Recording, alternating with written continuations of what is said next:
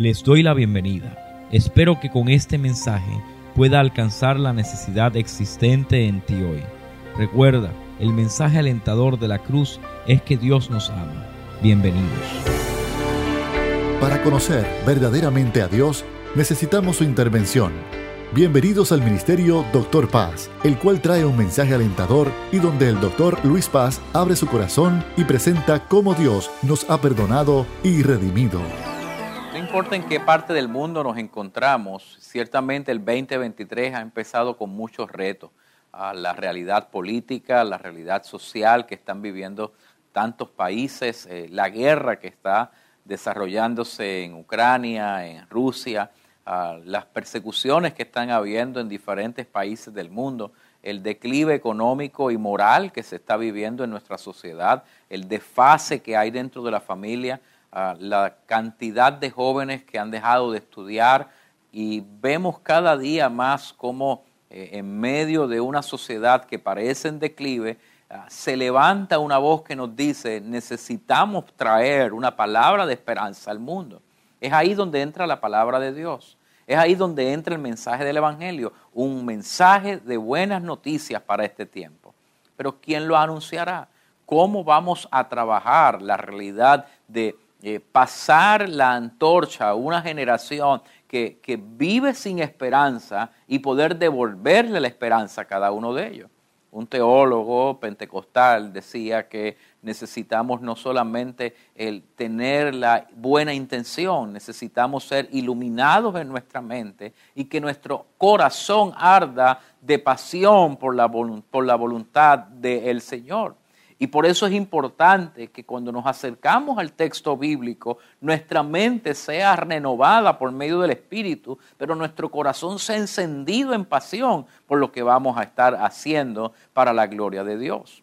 Es por eso que hemos comenzado a trabajar algunos textos del libro de Josué, porque es en este eh, entorno donde Josué va a entrar eh, con el pueblo a la tierra prometida, que escuchamos la frase de esforzarse y ser valiente. Y yo creo que hoy más que nunca necesitamos que nuestro corazón arda de, de fuerza, de valentía, para poder proclamar un mensaje que traiga esperanza al mundo entero. Así que si eres padre de familia, si eres un joven que nos está escuchando y viendo en esta noche y, sientes la necesidad de poder luchar contra la corriente, si eres madre y quieres levantar tus hijos, si eres pastor y quieres ah, poder llevar tu iglesia por el camino que el Señor tiene, o simplemente eres una persona que está escuchando la voz del Señor, hoy presta atención, porque el Señor va a hablarnos por medio de su palabra. Josué capítulo 1 Josué capítulo 1, versículo 1, comenzamos a las pasadas semanas a, mirar los trasfondos históricos, a entender en el lugar que se estaba desarrollando y vamos a leer los primeros siete versículos nuevamente y lee así la palabra del Señor. Aconteció después de la muerte de Moisés, siervo de Jehová, que Jehová habló a Josué, hijo de Nun, servidor de Moisés, diciendo, mi siervo Moisés ha muerto. Y ahora pues, levántate y pasa este Jordán, tú y todo este pueblo, a la tierra que yo les doy a los hijos de Israel. Yo os he entregado, como lo había dicho Moisés, todo lugar que pisare la planta de vuestros pies desde el desierto y el Líbano hasta el gran río Éufrates, toda la tierra de los Eteos hasta el gran mar donde se pone el sol será vuestro territorio. Nadie te podrá hacer frente en todos los días de tu vida. Como anduve con Moisés, estaré contigo, no te dejaré ni te desampararé. Versículo 6. Esfuérzate y sé valiente, porque tú repartirás a este pueblo por heredad la tierra de la cual juré a tus padres que le daría a ellos. Versículo 7. Solamente fuérzate y sé muy valiente para cuidar de hacer conforme a toda la ley que mi siervo Moisés te mandó. No te apartes de ella ni a diestra ni a siniestra para que seas prosperado en todas las cosas que emprendas. Las pasadas semanas hablábamos del momento histórico en el cual se está desarrollando este texto bíblico. El pueblo de Israel había eh, vagado por 40 años en el desierto por causa de la desobediencia de la gran mayoría de ellos. Josué estaba allí. Josué había ya entrado a la tierra prometida, había declarado una tierra que fluye leche y miel. Pero otros de los espías comenzaron a hablar y a decir, sí, pero hay gigantes allá adentro, hay una imposibilidad de que lleguemos. Josué ya había creído que Dios le había entregado la tierra. Vamos a entrar, dijo Josué cuando era más joven. Pero el pueblo negó la entrada. El pueblo dudó de Dios y costó que toda una generación tuviera que fallecer. Moisés había sido el líder del pueblo. Moisés había dirigido el pueblo por 40 años. Había sido el hombre que había sido usado por el Señor para dividir el Mar Rojo, para subir al Sinaí, para establecer las leyes, para juzgar al pueblo, para pastorear el pueblo. Hasta el sol de hoy el pueblo de Israel ve a Moisés como el mayor de sus profetas, el mayor de sus líderes. Se encuentran nuevamente al borde del Jordán y ahora Moisés les ha sido quitado. La sensación que tiene que tener el pueblo va a desarrollar, debió de haber desarrollado en ello lo que se conoce como un síndrome de estrés postraumático. Estamos en el mismo lugar de hace 40 años. Estamos en el mismo lugar donde fallamos en poder eh, entrar a la tierra. Moisés, estamos listos. Vamos a entrar. en esta ocasión estaremos contigo. Y ahora miran y su líder les da un gran discurso en el cual se despide de ellos para ir a la presencia del Señor. Yo no voy a entrar con ustedes. ¿Y quién entrará? ¿Quién va a ser enviado? Es la pregunta del pueblo. ¿Quién nos va a ayudar para poder salir de este estancamiento y poder conquistar? Está allí la tierra. La tierra está delante de nosotros, pero no tenemos la capacidad y ya hemos fallado anteriormente. Es en este punto donde muchas veces nos encontramos y como pueblos visualizamos la entrada de un nuevo año y decimos, ya hemos estado aquí anteriormente. Ya hemos pasado por campanas que han sonado, por propuestas que hemos hecho, por eh, ideas que hemos tenido. Hemos propuesto orar más, hemos propuesto ayunar más, hemos propuesto buscar más de su palabra, confiar más en Él, caminar hacia lo que Dios tiene en nuestra vida. Pero hemos fracasado tantas veces. ¿Cómo estoy seguro que puedo entrar en esta ocasión. El problema es que cuando el pueblo le dice a Moisés, estamos listos para poder entrar, ahora no estaría con ellos. ¿Y cuántas veces nos encontramos en situaciones parecidas cuando papá ya no está, cuando abuelo ya no está, cuando el líder que había proclamado el mensaje del Evangelio ya no se encuentra? pasadas semanas hablábamos de Torres Ortega, hablábamos de Gille Ávila, hablábamos de un Billy Graham, hablábamos de un Luis Palau. Habían creado y habían establecido rutas por las cuales la iglesia tenía que transitar. Eran voces proféticas para un pueblo que se encontraba divagando en el desierto de tal manera que les decían, confíen, la esperanza está en Cristo. Pero hubo un pueblo en ese tiempo que constantemente dudaban de que la palabra del Señor era real. De momento nos hemos dado cuenta de que muchas de estas voces proféticas ya no están con nosotros. Pero hay una palabra que arde en el corazón de una nueva generación que dice, nosotros tenemos que entrar a la tierra que Dios tiene para nosotros. Y es en este concepto de gente que está ardiendo su corazón, que han, que han entendido en su mente el mensaje del Señor para este tiempo y que están atentos y apercibidos de los tiempos y saben que la venida del Señor se acerca y están listos para el regreso de Cristo, que están hoy siendo llamados por el Espíritu Santo para poder decir, es momento de que puedan levantarse y darse cuenta de que es un tiempo para trabajar, es un tiempo de esforzarse, es un tiempo de ser valiente, porque llegó el tiempo de conquistar la tierra que Dios tiene para nosotros.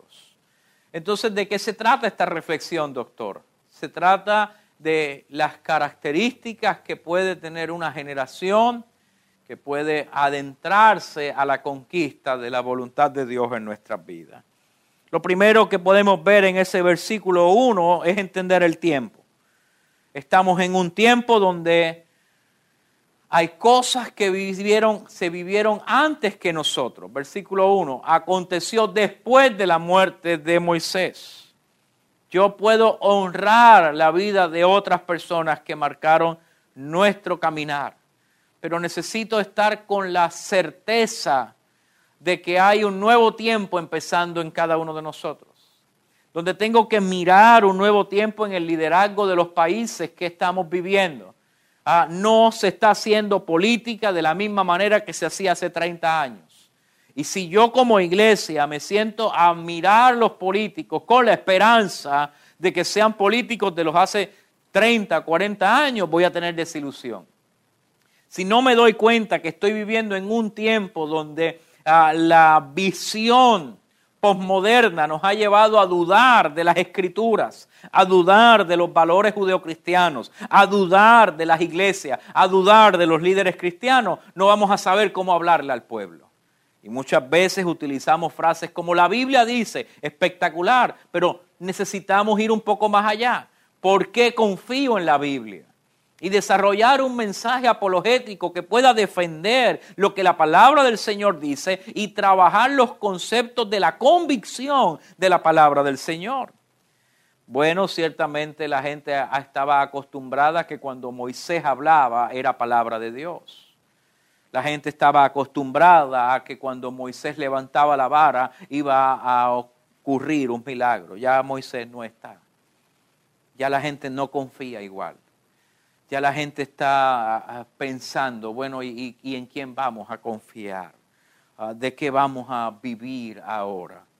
Bueno, queridos hermanos, en el versículo 1 dice, ponlo por favor, versículo 1, que Jehová en ese tiempo habló a Josué, hijo de Nun.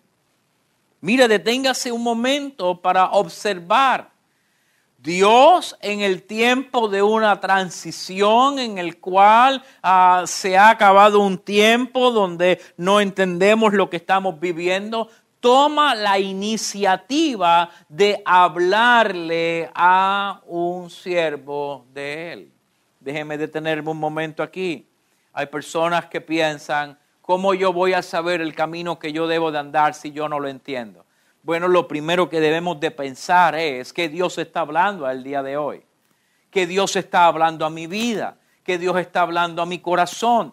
Queridos hermanos, este es el momento de sintonizarnos con la voz de Dios, con la voz del Espíritu que habla a nuestra mente, a nuestro corazón, a nuestra alma y podamos discernir el tiempo de Dios en nuestras vidas.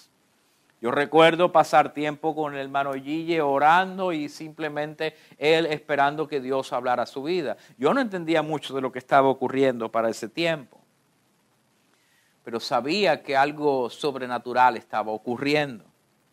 Hoy, queridos hermanos, Dios sigue hablando.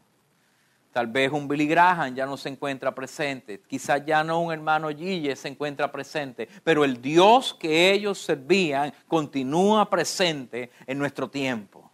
Y ese Dios que hablaba, ese Dios que hacía señales, milagros y prodigios a través de las manos de sus siervos los profetas, a través de los evangelistas, sigue presente en este mundo y está hablando.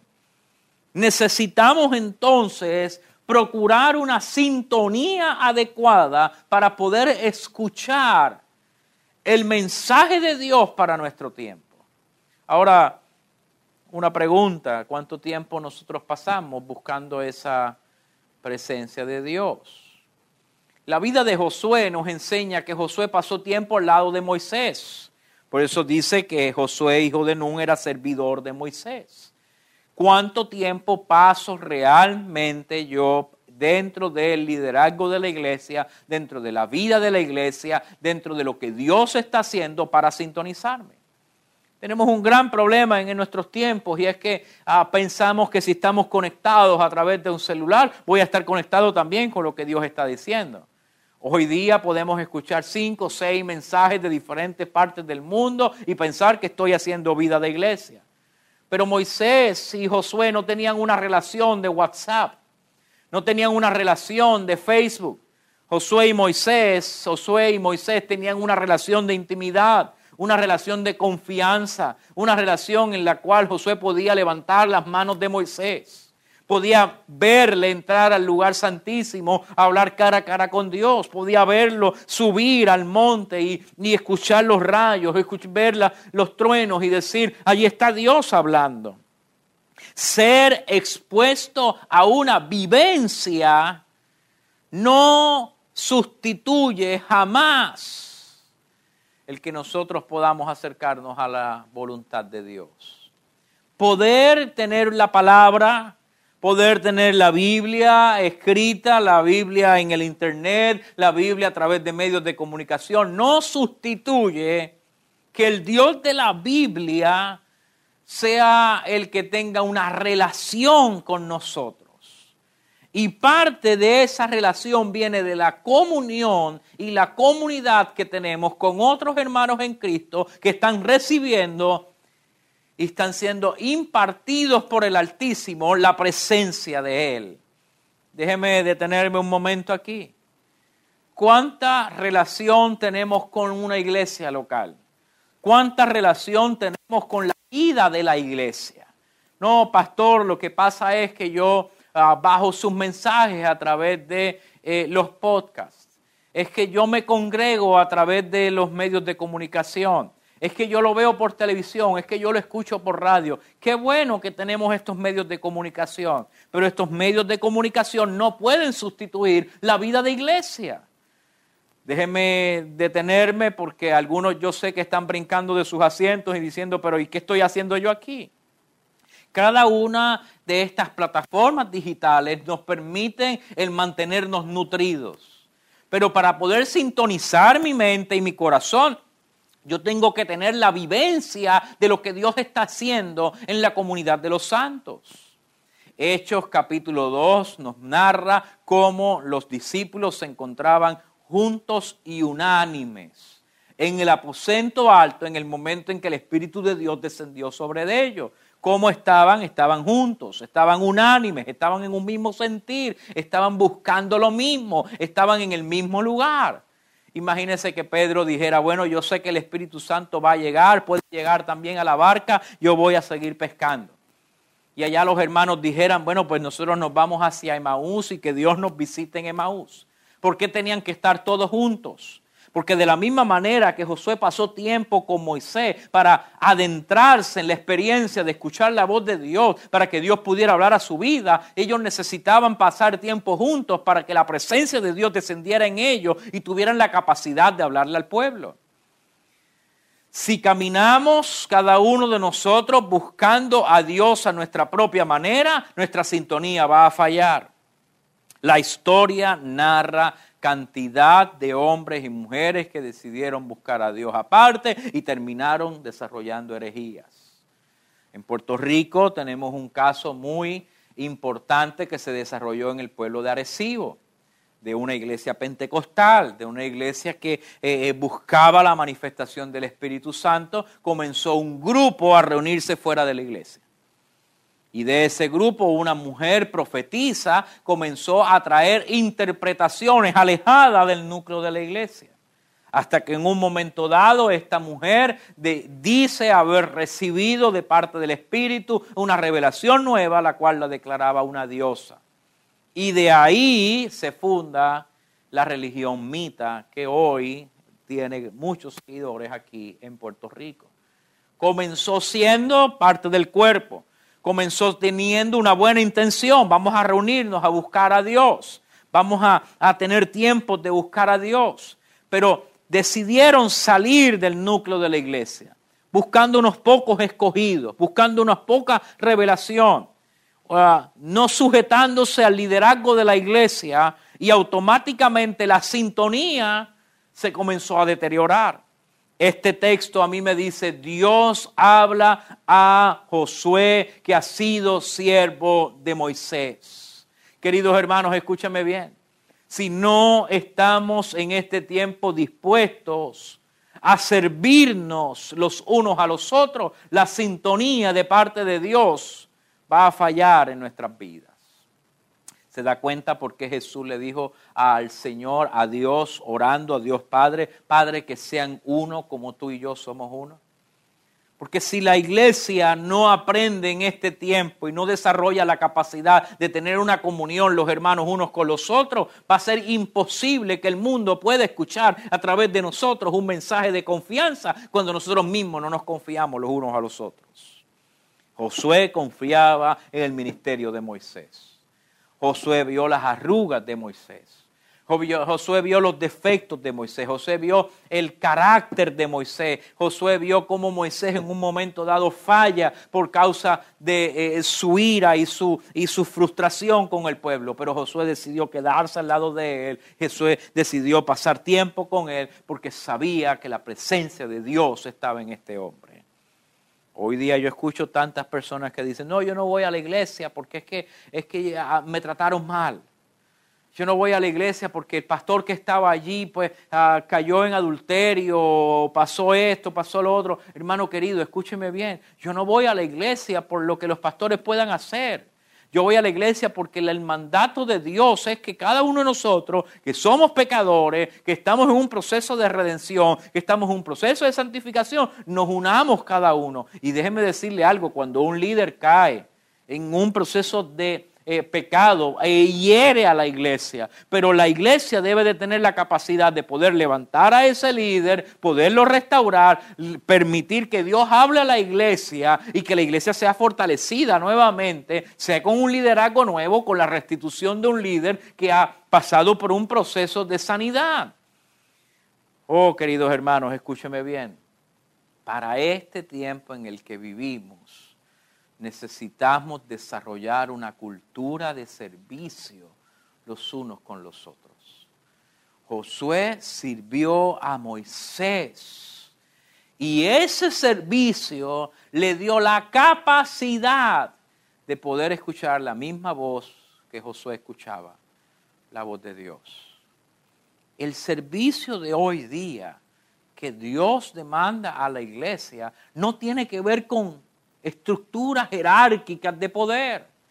Hoy día muchos líderes han tomado estos textos y han dicho, bueno, ahora yo soy el apóstol, yo soy el profeta, yo soy la voz y, todo el mundo tiene que ser, hermano, bájese de esa nube.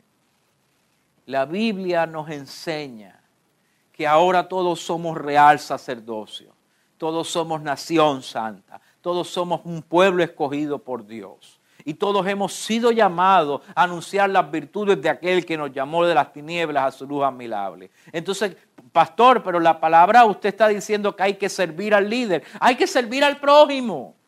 El líder que hoy asume el pastorado es parte del cuerpo de Cristo y cada uno de nosotros servimos para que el cuerpo continúe moviéndose. Así que el diácono, el anciano, los pastores, los líderes conciliares, los laicos, todos formamos parte de un mismo cuerpo que le llamamos el cuerpo de Cristo, la iglesia del Señor, la cual es pastoreada por el pastor de pastores, Jesucristo, el Rey de Reyes y Señor de Señores.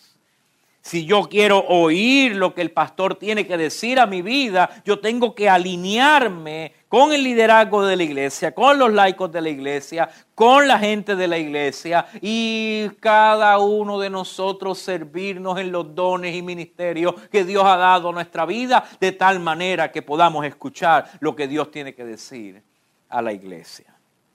En un momento dado la iglesia se encontraba reunida, orando, buscando el rostro del Señor y el Espíritu de Dios habló y dijo, apárteme a Saulo y a Bernabé para la obra que tengo para ellos. Dios en la comunión de la iglesia habla como habló a Josué. Este es el nuevo tiempo que traigo. Apártenme a Saulo, apártenme a Bernabé, porque estoy trabajando con ellos Imagínense, Saulo y Bernabé tenían que ya haber recibido de parte del Señor el llamado de Dios. ¿Y por qué no habían salido? Porque la iglesia todavía no había recibido la revelación. Pero cuando la iglesia recibe la revelación de parte del Señor, Saulo y Bernabé dicen, enos aquí, ya Dios nos ha hablado, estamos listos para marchar. Josué en este momento que Dios le habla, tiene que haber escuchado de Moisés anteriormente. Josué, ¿sabes qué? Va a llegar un momento donde yo no voy a estar y tú vas a ser lleno del espíritu que hay dentro de mí y vas a marchar y tú vas a entrar. Pero hasta que no se da el momento preciso, a la hora precisa, y el pueblo comienza a entender lo que Dios está hablando a la vida de Josué, Josué se mantiene al lado de Moisés. Queridos hermanos, escúchame bien para que podamos discernir lo que Dios está haciendo en la iglesia y podamos discernir los movimientos de Dios en la iglesia, yo no puedo perderme el compartir con los hermanos. Y quiero hoy hablar con voz pastoral. Es momento de volver al templo.